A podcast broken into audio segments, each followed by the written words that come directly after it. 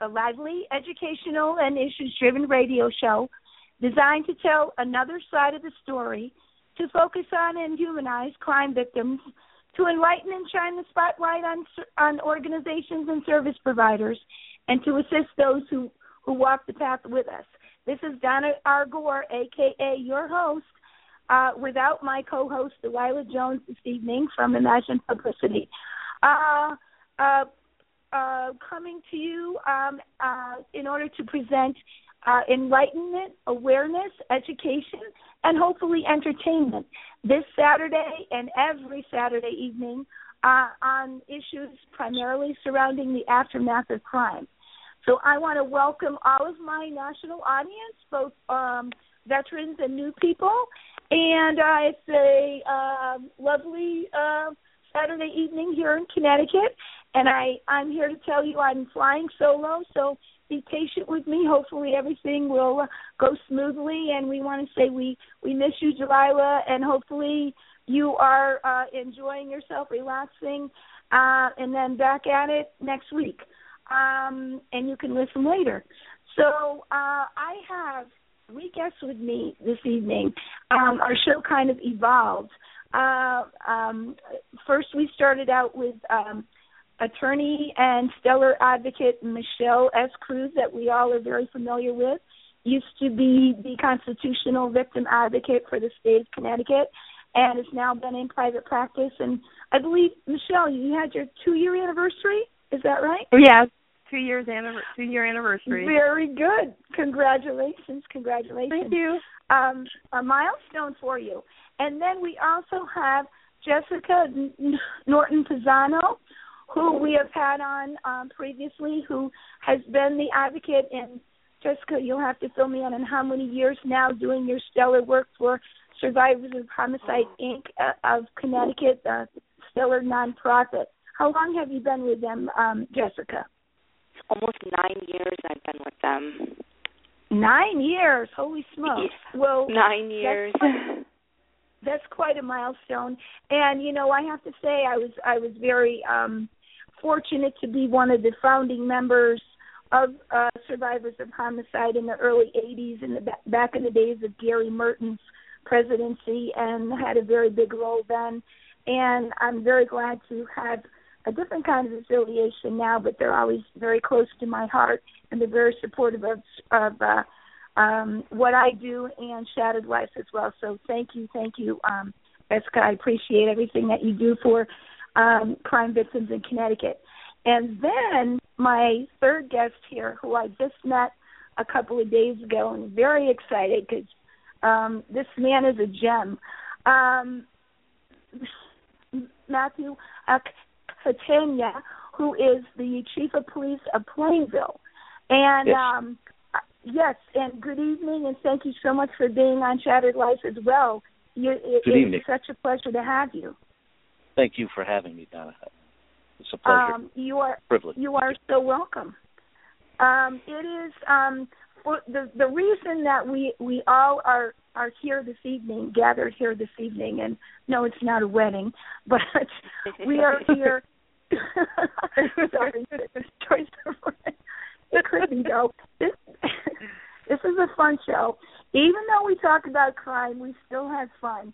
Um, you know, my my co-host will attest to that. Uh, we are here to talk about a very unique and unusual, um, innovative um, occurrence in Connecticut. Um, I was very, very fortunate to have the the skills of Michelle when we went through the uh, parole hearing for the perpetrator of my father's um, killing um, a couple of years ago, and had I not had her, it might have been a very different outcome. So, so she, you know, she's in my heart forever. Um, tonight we are going to talk about the very unusual circumstance of um, of a, a, a police officer, Robert Holcomb, who was killed on November 21st, 1977. And the perpetrator, Eric Castonguay, um, it was a career criminal, and not somebody I want to spend a lot of breath on. but let's suffice, suffice it to say this this man um, tried to commit um, a burglary um, during that time, and um, unfortunately, um, Officer Holcomb paid the ultimate price in that um, they fired multiple shots and he was killed. Isn't isn't that right, Matt? Yes, I, I think what's uh, most alarming is the way that uh, the murderer uh, executed Officer Holcomb. Uh, he had wounded Officer Holcomb, and uh, while Officer Holcomb was down and incapacitated, but yet very much alive, uh, the killer walked over to him and executed him at point blank, uh, point blank range with approximately three more rounds uh, into his torso. It was uh, quite horrific. Wow, and um, the the Plainville connection is that Officer Holcomb was from Plainville, isn't that is that right? And he and he served in right. Plainville, is that true? Right, right. Uh, not only uh, Plainville police officer for about five years when he was uh, murdered, but he was a uh, Vietnam vet. He successfully completed two tours in Vietnam, United States Marine. Uh, just a fit, very active, very bright, intelligent police officer uh, with a lot of drive and a lot of energy, and, and I think ultimately that's how uh, he ended up in this situation. He was a go get 'em kind of guy, and he chased these two perpetrators down, and uh, the murderer turned turned around and fired a shot to incapacitate him. Um, but uh, by all accounts, and I didn't know Robert personally, but I know of him. I know who he is, and I know uh, what it is about him that's in uh, all good police officers. And he's the type of guy that was going to uh, do his job. House was being burglarized. They fled. He chased, and uh, he would have captured one or both of those guys. Wow. Yeah, just somebody doing doing his duty. And um, I, I wanted to ask uh, Michelle: Is this is this case a case in which um, the perpetrator should never have been eligible for parole because of his his his long record, or or was he well, was I he guess, eligible I mean, by all accounts? I mean, from I think he was sentenced under the old statutes that allowed Mhm. for him to have parole, kind of like your father's case, where Similar you to know my, should my yes should he have been ever up for parole? Absolutely no. But did the system Mhm. allow for it? It did, and um, you know that is the unfortunate reality of some of these cases that come down the pike. Yeah, um, sure. So he he was sentenced under under the old laws, as in my my dad's case, and that's that's horrific. Um, before we get into the meat of that, can let's get a little bit of a backdrop in terms of what maybe we deal with in general in Connecticut with regard to Jessica, what what you do um, to help victim families when uh, they do have to go to a parole hearing. Can you can you tell us a little bit about that? Yeah, of course I can. Um, you know, typically families do get notification uh, before a parole hearing happens. Typically, it's about a month, give or take a little bit. Um, they will get a letter in the mail letting them know that their offender is coming up for a hearing. And part of uh, what I do with survivors of homicide is I can help the families put together statements, um, very similar to victim impact statements that are read when someone is sentenced. It's a very similar kind of letter. Um, it just kind of talks about how the crime has affected their life and you know the family's thoughts and opinions on whether or not this person should be released or should not be released from prison. Um and it, and it depends on circumstances and cases. Sometimes families want a person released but oftentimes they don't want that person released so my goal is just to make sure that their feelings are put on the record during that hearing um and then unfortunately after that the decision's out of their hands but at least this way they know that they can say something in the process. hmm And how how many people approximately have you gone through the process with, or do you have an estimate? How many people Oh. you've helped over nine years? That's an interesting um question actually. Probably I mean, I'll be very honest, it's not something that I encounter very often um because when you're working with homicides, you you don't often see people become eligible until a very extensive period of time. Um the few cases that I have worked with, I'll be honest, they're cases that were in the 60s and 70s. Um Mhm. and I think that because of the old sentencing and because the cases are old, I think we're starting to maybe see some glitches in the way that the system was, and, and we're trying to catch up with that now. Um, but I have um, been involved with some newer cases where people weren't necessarily sentenced under homicide, um, maybe accessory, maybe criminally negligent, and I've attended a few hearings like that where people were eligible because it wasn't a, a technical murder case. Mm-hmm, I see. Well, um, maybe in a little bit we'd like to. I know that you you sit on a commission that deals with um, policy changes uh, with regard to victims, and I know you're going to make some recommendations to our governor, but perhaps we can get into that um, in a little bit. Let's sure. and I know uh, you you were you were not in in the room during the parole hearing, right, Jessica? For that, no, I was they, not. They limited it to uh, what about a hundred a hundred people, and and the room was packed. Is that right, Matt? Were you you were there, right? Yes, that's correct. I was I was sitting there with the family and uh, my colleagues, my officers from Plainville, and officers from around Connecticut, as well as former officers. And there was probably a hundred, a little more than a hundred uh, people in the audience there. And they, but they turned people away. I believe, isn't that right, Jessica? Or what you heard? You know, oh, there yeah. too I mean, many there was people of, that wanted to get in. yeah, there were actually a lot of people outside. Um, there were areas set up for so that people can provide support to the families. Um, yes. We did have some people from the membership go just to try to provide support and just to show that you know they were thinking of the family during this time. Right.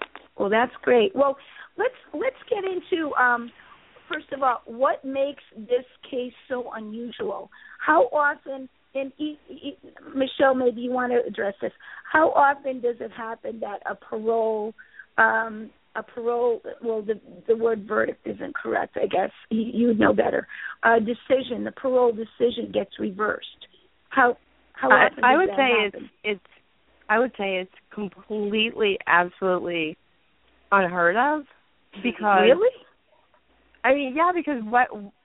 How many cases have you ever heard where the the parole board is challenged for not giving notification to the victim, there's so much um outcry that the parole board mm-hmm. rescinds their original decision and then does a redo. I mean that in in my years I've not heard that. And I just want to say two things while they're on my brain because I'll forget.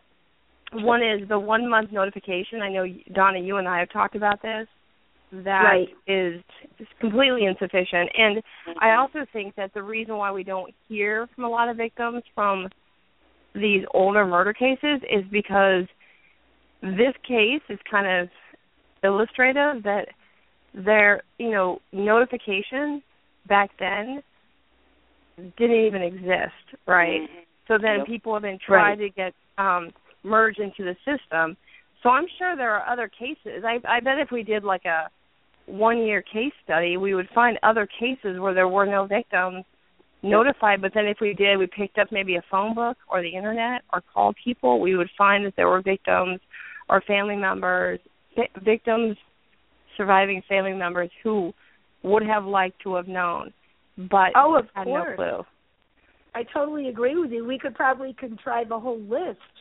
So, so that that is that is true, and the fact that this is so unusual, um, you know, what um, let let's talk about what notification is and and what what it truly is, the way it stands, and and maybe what it should be, and then we'll get into uh, the specifics of Matt, what what actually happened during the parole hearing, and and how you were notified after that. But let's talk specifically about what happens during the notification process and what what you'd like to see Michelle in in the future, that kind of thing.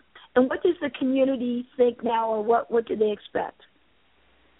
I you know what I think the, the expectation is a live warm body is going to call them, and they're going to have a reasonable amount of notification, not you know thirty days, um, and they're going to have an opportunity to be heard in a meaningful way, and you know getting a letter. I mean, I just I gotta say, I mean, there's and then the, there's there's the whole opt in opt out. I mean, Connecticut's an opt in system, So unless you opt in for notification, which didn't exist a couple decades ago, you're not going to get notification. In Massachusetts, it's a opt out system.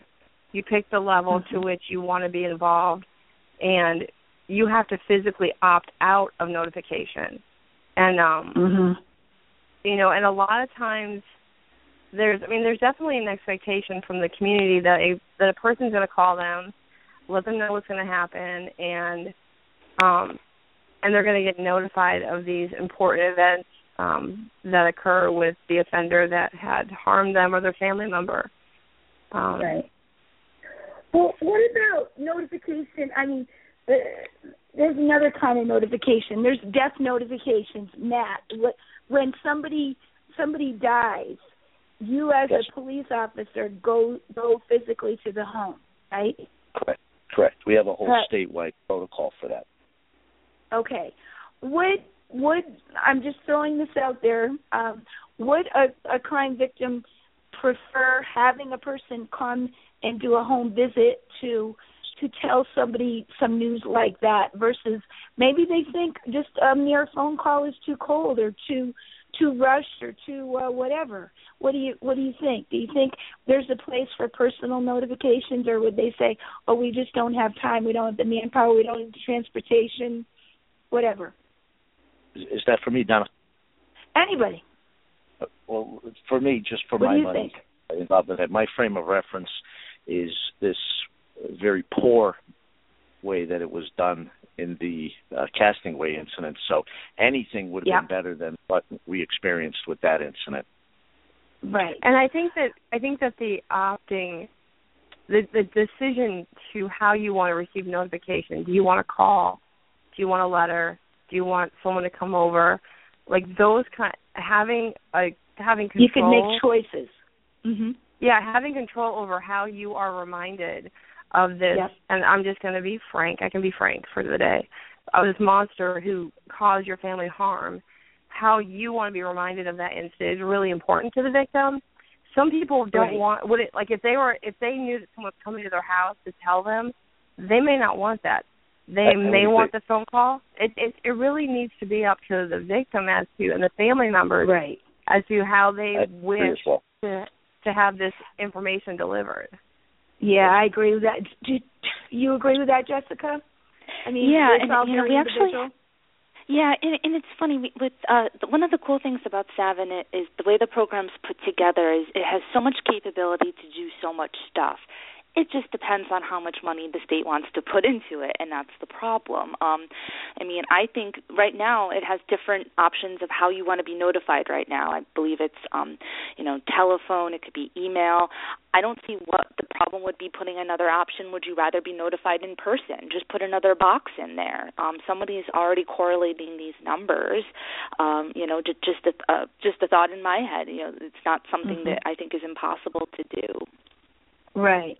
And and the fact that we we um this horrendous case and event occurred has has to do with the the issue of registering victims in general and I know Michelle uh, we talked about this at length in terms of how this should be a priority for uh, not only the state of Connecticut but everyone and what um I mean, I know when when you were the constitutional advocate, you you made certain efforts to make that happen. Can you describe what what you did and what happened and what you think the the push or the promotion should be in the future in terms of registration? Well, I, I can tell you I don't know if it's been it's they've improved, but when I was a state victim advocate, I remember I remember learning that all these victims hadn't received notification about important updates about the offender's status, and um, so I had pushed for a notification registration campaign where we put letters and notices and flyers up at the courthouses and put um like letters and notices up at the various state buildings. And um and I created this flyer that says um have you are you a crime victim? Have you registered? Do you know what registration is? You know in, in order to be notified of important updates blah blah blah you have to you know do these take these steps. And I approached judicial and I was told I was not allowed to put up those notices in the courthouses. And so I kind of you know, I kind of got the impression that um there was you know resistance, and I, I hope that resistance is gone. But the truth of the matter is, victims need to know about registration. They need to know how to do it, and if it's an opt-out system, we need to make it clear. If it's an opt-in system, we need to make clear how they can opt in. And um, there should be a statewide com- campaign because you ask a victim, you ask any victim, ten victims in a row, do you know what registration is? I would say a third to maybe half might know what you're talking about, if that, and then being, you know, yeah. right because positive, it just optimistic. hasn't been a lot of them have. A lot of them are like, what, register to vote, register for the military? Like, what are you talking about? so making sure that Yeah, they know and that there's a there's a campaign, just like we do seatbelt campaigns, just like we do all these other campaigns. It needs to be like we need to paper the state with information so that it's it's common knowledge for everybody. You know. Oh, I I so agree with you. I I think that would be you know that well it it would also in, increase workload, but I mean to to us in, in in in a good way because people really do need to know. And these older cases, some of those people would come out of the woodwork, you know, or or word would filter down or whatnot. So um, you know, I only hope that we can we can get some of these ideas to segue. And just to let everybody know, I just finished a new blog on victim impact statements, and I, I analyzed a packet. I just took one of the states. I took Texas, and I went through the whole thing, and I described what what is in there and what is missing, and what is missing is part of what I do for my victim impact writing service if anyone listening does not know, um, I have a customized service that I do for people. But I would I would urge you to go to donnagore.com, and on my homepage you see a big star of Texas, and that is the latest blog, and it has to do with analyzing a victim impact packet that you may get. And um, you know, and I was surprised. There's nothing in there uh, uh, about a, a photo uh, there's there's nothing in there about actually telling about the victim personally. So in any case, um, that was I'm sorry that was just my little commercial. now we'll get now. Now, oh, and I do have uh, Jessica. I want to do a commercial about this SOH golf tournament. Please remind me before we go off the air too, because I want to publicize that. So anyway, moving right along. Um, so uh, I just I do think that victim registration is a neglected topic. I would, you know, I feel like going to work on Monday and calling up the new victim advocate and just trying to talk her into something. We'll, we'll see if I if I decide to do that. But in any case, let's get back to the meat of the matter with regard to this situation with the Holcomb family. Matt, um, you told me this extremely compelling story. Uh, first of all, maybe we should backtrack and say you were a, a, a direct participant sitting with the families. Can you do a little bit of a play-by-play in terms of what was it like um, dealing with that family sitting next to them? What went on in the parole hearing, and then what happened in the what this show is all about, ladies and gentlemen, the aftermath, because that's very compelling. So, Boy, Matt, you have I'll your take- assignment. okay, very good. Very, very emotional. Uh, I had never been through uh, any type of involvement in a parole case whatsoever, uh, and I've been a police Wait, officer okay. almost 34 years. Uh, the, room, the room was just very, very tense. You could feel the family's emotion, and I have to tell you, it was, uh, it was very um, disturbing to see the killer come into the room and have the family in such close proximity to them and really not knowing how this was all going to turn out. And uh you could just see the stress on the family's face. But one of the things that i i found so uh inspiring and so impressive is when uh the slain officer's son Mac Holcomb got up to speak and he had such poise and, and was so direct and looked right at the killer and, and spoke these very, very heartfelt words of how he was left without a, a, a father. And I, I have to tell you, I don't, I don't know that there was anyone in the room uh, that didn't have tears welling up in their eyes. So very emotional. Yeah. Lots of stress. I did. I uh, and I will let people know that I, I did put it up. I did see it on CTN, the Public Affairs channel. I will post it after the show if people would like to see it in its entirety because it was it was very uh, moving. It was a very moving um, um, impact statement that he gave. He and he was very poised. I was like incredibly imp- impressed with this young man. Um, yes. So anyway, so yeah, so that's now what was the demeanor of the perpetrator and what happened uh what happened in terms of the you know kind of give and take of of the interactions and and what went on in the exchanges? Well if you see the uh as you see on the video uh, when he walks into the room he looks to the left of them and uh the uh parole board and the uh, prison upper echelon, the administration there, and I and I have to say the the warden, uh, Carol Chapdelaine, was so uh, accommodating to us and so good to us, and really uh, from the very beginning reached out to me, extended an olive branch to uh, the police officers and law enforcement uh, members that would be in attendance. So we were a little nervous about even being there because again we're fish out of water with this we're walking into a secured facility uh you're stripped of everything that you have with you that you normally carry on your uh duty belt uh it's just it's just out of the ordinary for us to be in that situation where you know we're told where to go where to sit how to conduct ourselves and uh one of the things that i was very pleased with the Welcome warden was she allowed my officer to stand yes yes Uh-huh. exactly uh-huh. she uh she allowed us to stand at the back of the room and when the uh the killer came into the room he did a head check to his left and saw 40 or 50 uh you know uniformed police officers in the room and i i think that made a significant statement without saying a word Ooh.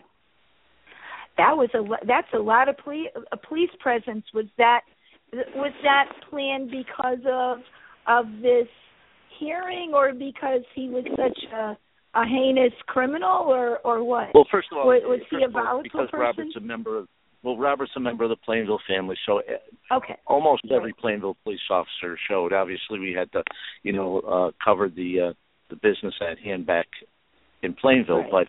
but uh, every uniformed police officer wanted to go, and uniformed police officers from the area, Farmington and other towns, uh, Bristol, uh, they were in attendance, and, and actually we couldn't get everyone in the room that wanted to be there. And basically, the police were looking to, you know, have their say, to be able to say you murdered one of us. Uh, in the Right. heinous way that he murdered one of us, uh, really, really, I thought, I think, br- brought out a lot more uh, participation. Did he have family there, the perpetrator?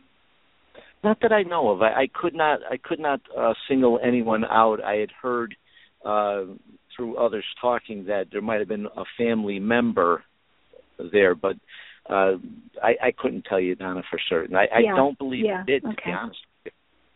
Right. Now, in terms of um now I I don't know if you know specifically Michelle or Matt you can address this but what um in getting prepared I put up our show that we did Michelle from South Carolina in terms of getting prepared for a parole hearing. But what what what typically happens with regard to the to the interactions and the the uh the perpetrator gets to answer questions but then they get to do their own extemporaneous statement is that right Yeah. tell us about I mean, I don't know about the I don't know about the one this one. Um yep but that's usually what happens. that's usually what what happens Donna, in this one, uh, said very few words. They they asked him if he had anything to say, and I, I'm uh, not exact words, not verbatim, but he said something to the effect of, "I guess not." Now, That's- if and you, that if you was it? recall, the that's it. it- The January right nine hearing, his initial hearing, that hearing went on for, I, if memory serves me correctly, somewhere around 17, 18 minutes, and he spoke a collective 38 seconds worth of information.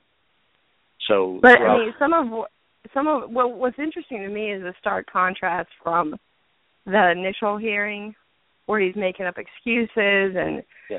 you know not to get into Yeah. all of his details, but it was he minimized everything and blamed the officer, and then he Yeah. comes into the second parole hearing, which I think is kind of sweet justice. She's a you know, shoulder to shoulder uniformed officers and his response, as Matt said, was obviously it's not much to say at this point, you know. Yeah. He was no Yeah. longer trying He's to outnumbered. minimize. Right. Yeah. But how Michelle, given given that that he's there up there and making all these excuses and really doesn't have any remorse, given that and his record, how how did they tell tell me, tell the audience, how did they come to that decision in January in the first place? How the hell excuse my French, did they come to that decision?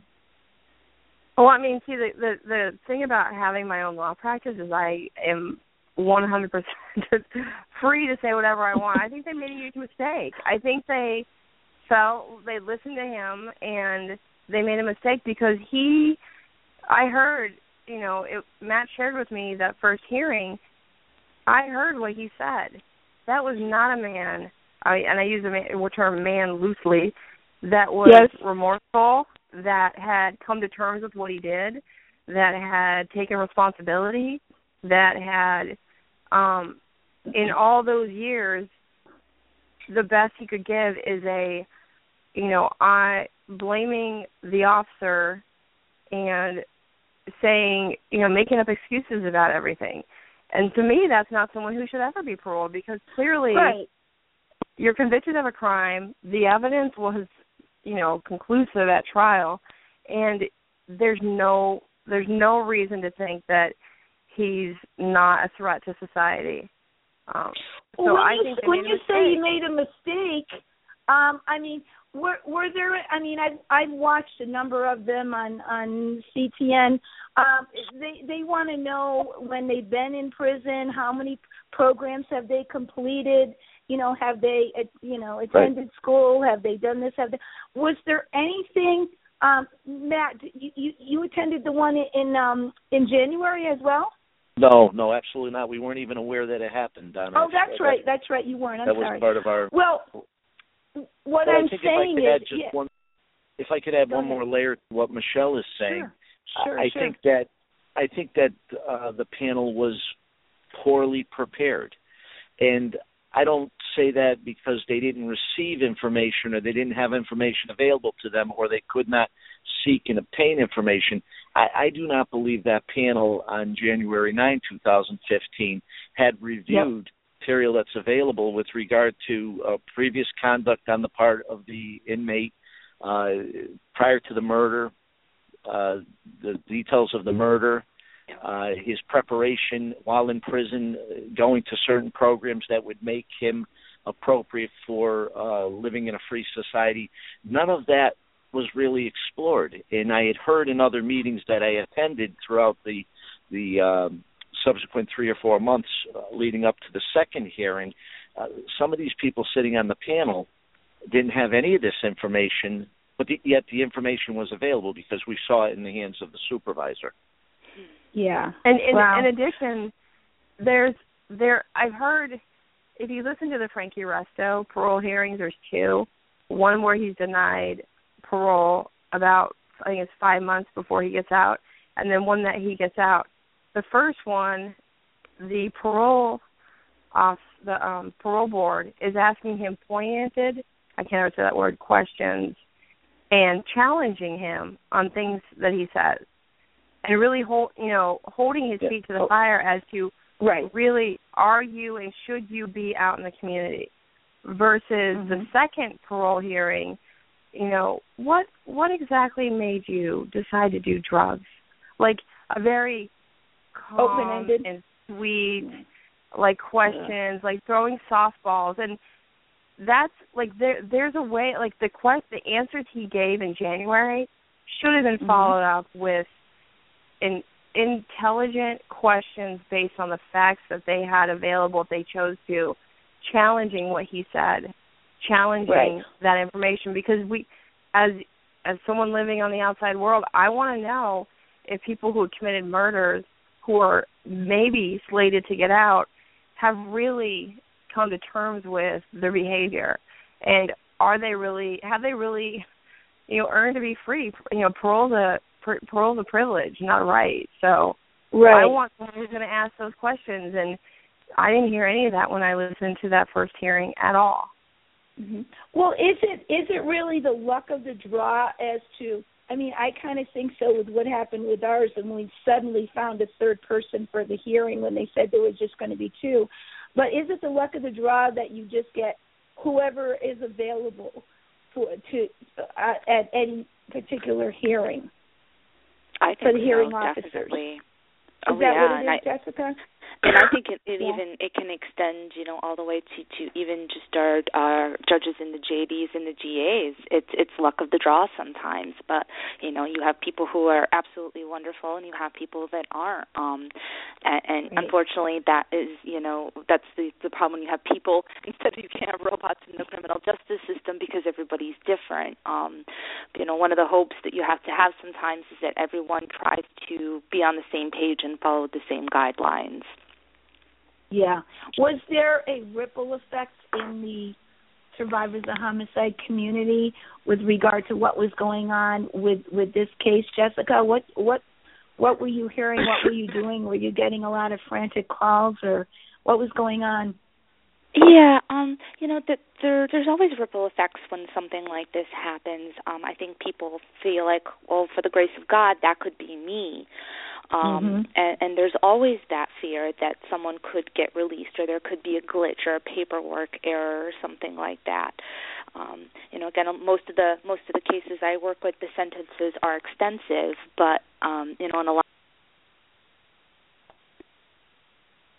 Uh-oh. years you you have that rush through where people are getting out and that's a fear in people's minds um and that's Mhm. why going with what Michelle was talking about before the importance of just putting out there how important registration is how important it is because it's absolutely crucial people people unfortunately still have to be their own advocates sometimes to get the information that they need Definitely, you're right. Yeah.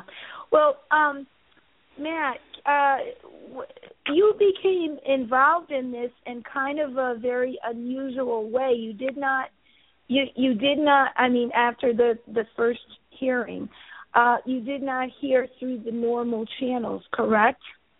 No, no. Uh, as a matter of fact, Can I you tell us have, about that? Sure. I would not have known anything at all about the parole hearing on January 9th had it not been for uh, one of the killer's family members reaching out to me uh, on my email address at the police department and uh, The killer's me going through my emails member, every day. Yes, yes. Yeah. and uh, seeing in that subject line uh, Castonguay parole and i opened it and, and to be right up front with you i didn't know if i was being uh, put on or if this was a legitimate email and the email simply stated gary Castonguay is getting parole how does this happen and then the email went on with uh, some other details that i don't share uh, and uh, basically saying look even our own family is upset about this. We can't imagine what's happening to the Holcomb family. Now, I just responded back just simply, I don't know what you're referring to, but I will look into it and thank you. And we immediately started in the PD. I had my executive sergeant start to try to make inroads with parole to find out if this was a legitimate uh, statement. Was he getting parole? And we were immediately hit with sort of a, if not a stone wall, we were diverted uh, several times before I actually got through to somebody willing to speak to me. hmm And so then, so then, um, what what happened from there? Did, I mean, you were you were definitely entrenched in this at that point. Um, what was your plan uh, from there in terms of uh, w- were you trying to help uh, bo- like both fa- both sides of the family, both the the uh, perpetrator family and the victim family, once you found out about this? Well, to, to be right up front about it, uh, my interest was in representing the memory of the slain officer uh, in, in the Yep. appropriate fashion. I think that's where I, my initial thoughts were, geez, uh, this isn't something that should happen to Robert's memory. And Right. uh, my next step was to really verify is he actually getting parole? And on a Friday evening, the supervisor was good enough to call me back uh, you know, early evening, and uh, I picked up, and we had an hour long conversation. To say that it was a friendly conversation would would be inappropriate. Uh, so we had a back and forth conversation, which confirmed that he had been given parole. The inmate had been given parole, and I distinctly remember saying to the gentleman I was speaking to, "This isn't going to go over well, so expect to hear from me again." And uh, mm-hmm. I then got on the phone looking for relatives, and it was very easy to find relatives because the Holcomb family are all over Plainville. They're easily accessible. Uh, they're very widely known. Uh, I know several members very well and speak to them regularly, if not several times throughout the year. Uh, before a couple of the family members who I was very conversant with had passed away actually recently, which was another part of the complex issue of notification but uh, we meet every year at Robert's gravesite to have what we refer to as sharing a coffee with Robert, uh, with his colleagues from the day and the new officers and anyone who wants to attend. The family members attend, and it's it's a nice get together in memory of Robert. So the Holcombs are mm-hmm. very very much available. So that's the elephant in the room. That's the thing that says you know, there the the parole board was trying to say, well, the initial people that signed up had had passed away or they had moved away or nobody had renewed the notification form or whatever it was and you're saying as a police officer and because he was a police officer you would have had a lot more access to finding people or being from Plainville and it just maybe part of it was laziness on on a lot of people's parts. Is that true? Well, in this specific case, because the victim, uh, because the deceased was a police officer, to me it's quite obvious that the police chief in the town where that officer served would have some insight as to how to get a hold of a colleague, a family member, etc. But to go one step beyond that, any any murder victim, police officer, civilian, whomever, how about a little civility? How about a how about a reasonable effort to notify somebody? And I don't I don't mm-hmm. think you saw that with this case. I you know I'm not bashful about saying that. I've said that to parole. Uh, you know I've I've dealt with a couple of very very positive people in parole, and I think that the message gets diluted because no one wants to point to anyone and say you failed to do your job. But I've said this openly at meetings, and I've said this openly in the public. If I had underperformed to the level that they did, I would have been I would have been it, the the uh, performance issue would have been addressed in some fashion. You know, this whole this whole aspect of who's to blame. It's all of these issues really start from the top down, and this should mm-hmm. not happen to anyone. I, I I sometimes run the risk of coming across as though, well, because this was a police officer. I truly don't feel that way uh, any human being should have the civility to be able to reach out and, and make a reasonable effort to notify someone because it's been drummed into our head that victim involvement in parole is a right. This is what this mm-hmm. is what's been pumped into my head from uh, parole and pardon uh, pardons board, and and so if you look at it through that lens, then make a reasonable effort to notify someone. Right, and Amen. however, initially that any victim advocate worth worth their salt would have said, "Oh, they're a police officer." I mean, we, you know, they, they we could we have other other means to try to find these people. I mean, I know that that's what I do every single day, both in my paid job and other jobs. It's, it's about connecting with people. It's about thinking out of the box to try to solve a problem. And it just seems like a lot of times people don't don't go the extra mile there but and i'm glad you said that because i was going to ask too had had robert holcomb not been a police officer and this occurred do you think it would have been as high profile or the out the what what would have changed if anything? Michelle what do you think about that? Just because this person happened to be a, a police officer maybe it got more publicity and it was more high profile. But had it been John Q. Public, had it been my father's case, would it have had caused as much of a splash as it did? Well, you know, I think it's I think it's two things.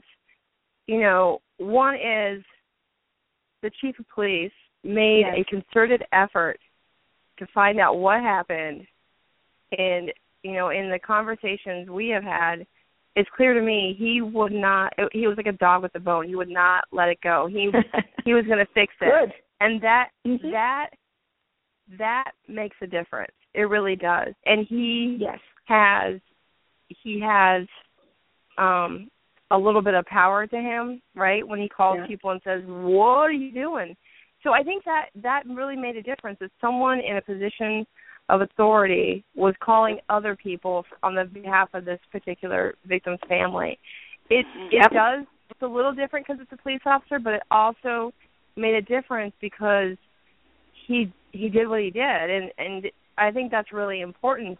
But i also think that um i i mean i've talked to matt many times and i think because this was his first lens through the parole system and it Mhm. happened to be a police officer that this was his response but i do believe that his response would have been i just need to say this the same had it been any other Yeah. victim's family because that that's clear to me but i really think that when this happens a lot of times you know the victim's family find out afterwards right and Right. they're completely devastated they feel like the system doesn't care and you know what they do they just hunker down and put their heads down and just get back to trying to live one day one minute at a time and Mhm. they because there was this other energy that kind of came in and and made of made their voice known you know on top of the victim's family i think it, it made a difference because a lot of I, i'm 100% sure this isn't the only family this has happened to but of those families which of them know that they have a right to say hey what are you doing we had a right to be there this needs to be turned around and that's why this case is so important one because we got justice for the officer and his family but two because it sends a message to other victims that when this system wrongs you there are remedies and say you know if they can reverse a parole hearing think about what else they could do when victims rights are violated Absolutely. Oh, yeah. Absolutely. I- I think it's See, very Don, I- powerful. Ahead. But I, I'd also like to interject that because there were so many other people in, on the team, so to speak, that had such heartfelt involvement, whether through direct contact with Robert or direct contact with any number of people who had shown interest in the case. I mean, our state's attorney was phenomenal uh, in in uh, drumming up support, in digging up information, and writing letters, and bringing to bear uh, information about the specifics of the case. Uh, we had connections such as Michelle, and uh, Michelle giving me Mhm. good guidance and, and basically free counsel as far as uh, you know what what happens and doesn't happen. Because being that this was my first time dealing with that entity within the state government, uh, you need somebody who knows the ins and outs of it. There were other people that wanted to remain nameless who were in the system, people from the boards of pardon and parole calling me and saying to me, "Hey, whatever it is you're doing, you're doing it right." So I mean, we were there was a there was a light being shed on the So path you actually got go. got kudos from from from that agency, even though they Oh, probably oh, yes. were totally embarrassed, wanted to bury their heads and not say Mhm. anything. most But that's most definitely. that's oh, that's great. You know, so actually, so just to let our audience know the outcome of this parole hearing, the second one in March, and just to let people know in terms of a timeline, the first one was January something this year, and then it was rescinded. My notes say March 25th. Is that right? So all That's of correct. this collective uh, um, bargaining with people and and back and forth and collaborating and good work, it all happened in the space of like two months, January. Well, three months, Yeah, whatever almost right. two and a half Right. months. That's an, so anyway. Th- so this perpetrator is still incarcerated for what five years? Just like that's the standard, right, Michelle? Yeah. Until they come I mean, up again? I don't know specifically for that case, but it's usually five yes, years. it's five. It the the newspaper article I read said five years. So and they put what that in the hearing as well, Don. five years? Yeah. So what is the um what have you heard from the families? I mean, they they did they were very articulate and and they really uh, you know expressed how they felt well and during the hearing and whatnot. But have you heard, Matt? Have you heard from any of them since since the oh. hearing, oh. or what? What are their oh, what are their plans, or has this inspired them to do something else, or get involved, or they just want to go back to their lives and come back five years later? No, I, I don't think so. I think especially the family spokesperson Maria Weinberger, she's in touch with me very frequently and uh, and regularly, and uh, we have a friendship and a uh, a connection. And uh, my thoughts about what her involvement will be in the future is to continue to uh, try to make some inroads into how this whole process works, how notification works. I think she's uh, very much interested in what's going to happen five years out. But I think she also has sort of a holistic view of, you know, what she would like to see in the notification process specifically, uh, and in yeah. the parole process in general. So they're they're very active. I mean, the son, uh, the the uh, widow, everybody's very active in this. This is this is something that you can't really explain uh, the full depth of their involvement. I mean, they're not they're not people who just shrink away. Uh, they yeah. they are involved well, and they're you know they're right there if you need them. Uh huh. Well, we ha- just to let you know, I have a couple more. We have like about eight minutes left to our show. It's just flying by because we're having so much fun here. At least I am. um, with respect to, I want to ask each of you to get your opinion. How can we make an effective change with this situation that will not that will not take forever and given given that it's state government and I I can't be too critical because I'm a state government worker. I do my job at least for a while longer. But Michelle worked for state government. I I've been working for uh, for uh 15 years, so I certainly know the ropes there. What is it um okay, Jessica, why don't you why don't you take it first? What do you think would be an effective change that we could do that wouldn't take forever? I know we have certain things down the road and things that you're going to recommend to the governor, correct? Yeah, um, there, there are some recommendations that we're going to be putting forward within the next few months, um, and I think that the ones that I've been the most actively supporting is pushing for every courthouse and the court service center to have a victim information center. That anything related to notification, Ooh. compensation, anything related to MADD, survivors of homicide, anything related to counseling services, we want to have a central place in each courthouse where they can go get this information that's just for them. You mean like a kiosk? Or something? Exactly. Exactly. An office or and I, you know, at this point, we'd be happy with a kiosk with the little plastic things you put brochures in. At this point, um, some courthouses have places set up already, but not all of them do. So one of the things we would like to have in place is so that every courthouse has this. Um, something mm-hmm. else that we're also looking to do is when judges read through the victim's rights before court day every morning. We're hoping to add another line to that that would um, advise them about notification and registration in SAVIN and how to get notified and to let them know about the informational kiosk at the courthouse. So we're looking to put together a little line to add that into the beginning of um, what the judge says uh-huh. every day in court. Um, we're, we're just really trying to push the outreach right now. We want you know everyone to be on the same page, all the victims' organizations to be on the same page to make sure that you know everyone's getting compensation information, everyone's getting you know um, everyone's getting registration notifications. Something else we've been trying to push too is getting something started for minor children, um, especially of the deceased, because um, especially we've seen in this case, it's the children that are most often going to be the ones that are going to be notified as the years go on, and right. a lot of times information can be lost because they're underage. That information isn't being gathered. So something else that has been um, going around is getting something situated, secure way to keep underage children's contact information available so they can be tracked. Yeah. Well, those those sound like some very practical suggestions. Michelle, what do you think?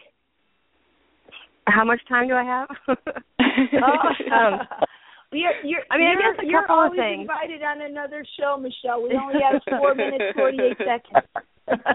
I mean, I think I got a couple of things. I think there needs to be a checklist of places that the parole board look because just I'll limit it to the parole board right now. Places the parole board will look for victim notification uh, connections when they don't have a registered victim or the the, oh, the notification idea. has gone stale, Mm-hmm. and and they need to start that process if not a year, six months beforehand. Because if they start that Yeah. process 35 days beforehand, hoping to get notification to a victim in 30 days, like I can tell you, in my job, like 30 days from now, my calendar is full for the next month. Like there, there may be stuff that I can't move, and this is something that's important to me. So I would say start notification a year to six months in advance, because you know who's coming down the pike, and Mhm. there should be a checklist. Like if the if the victim was a corrections officer, a police officer, or some kind of um civil servant, that you would contact that that location and see Right. if there's a contact. I mean, this would have been a simple phone call to the chief. Listen, we, our contact is stale. Do you have a note? He found notification in like a few, like a few easy, quick checks. Like they need to, it Right. needs to be imperative. Not and rocket science, right? yeah, and the last thing I'll say is, you know, maybe it's time we look back at the statute for victims' rights, and if you violate a victim's rights, there's a consequence. Because right now there isn't any. You know, and if people knew, I mean, unfortunately, we have that um Pavlov's dog kind of response. If people know there's a consequence to not doing notification right, maybe Mhm. then this wouldn't happen. Michelle, it's my number one Uh, goal. oh, I think that's that's so excellent. I I love that idea. I love all of them. We'll have to do a whole nother show on your ideas. Matt, what do you what what would you, you like to add to this wish I just think I just think very quickly, let's not work so hard to take the human touch out of public service. It is still a doing profession. Any of these uh, areas we're talking about, police, parole, uh, victims advocate, up and down the line in public service. Let's not work so hard to take the human uh, touch out of it. Yeah. Oh, I I think that's so important. It's not just a matter of you know pushing papers. You need real people, as Michelle said Right, in right. in the beginning. It is it is so very important. And uh, you have a standing offer, all of you, to come back to do another show on another topic because I think you've all been wonderfully compelling, and and this is going to be one of our best shows I know, and it's so uh information packed. So I so appreciate it. Unfortunately, you know, uh, there there's so many bad things that happen in life, but out of bad things, good things come. Like shows like this, so that out of this horrific experience for this family, what others coming coming after them can learn. You know, that's what I want to say. And um, just right before we close, Jessica, quickly, can you tell us regarding because we do have so many people in um in Har in the Hartford area in Connecticut that are in survivors of homicide. Tell us about your the fundraiser for the the golf tournament. That's very crucial. Oh, yes. Our biggest fundraiser of the year is coming up. It's going to be on Saturday, July 25th, and it's going to be at uh, Blue Fox Run Golf Course that's in Avon. I believe it's on 65 Nod Road in Avon. Um, it's $100 a person, includes 18 holes of golf, and we feed you twice, and uh, you get to have a great day. We're going to have music and raffles, and all of the proceeds go directly back to our membership. Nothing um, that we raise for money goes towards administrative expenses, and it's always a great time. And and how can they get in touch with you about that fundraiser or survivors of homicide? You can always visit our website, and it's www.survivorsofhomicide.com. Um, you can also contact us by phone at eight six zero two five seven seven three eight eight, and we have a Facebook page if you search for Survivors of Homicide of Connecticut. That's great. Um, Michelle, you want to give out any contacts? I'll just give out my phone number. It's eight six zero four one five six five two nine, and from there you can find me. You can always find me. Okay. And and and Matt, we're going to keep in touch too. If people would like to get in for having contact with you, how do they do it? I'm at the Plainville Police Department uh, at eight six zero seven four seven one six one six. And you can get me there Monday through Friday, and if it's important, they'll get me on Saturday and Sunday. All right. Well, will you promise to come back? Oh yeah, thank you very much for having me. I had a lot of fun, Okay. and I, it's nice to make your acquaintance. That's that's great. Well, we're going to have to close out this hour of Shattered Lives. So I thank all of you very much. It's been a pleasure to have you, and it's wonderful to to, to know you and you be part of the Shattered Lives family now. So everyone, I'm saying good good evening, and uh, we'll see you next week on Shattered Lives for another edition. Good night, everybody.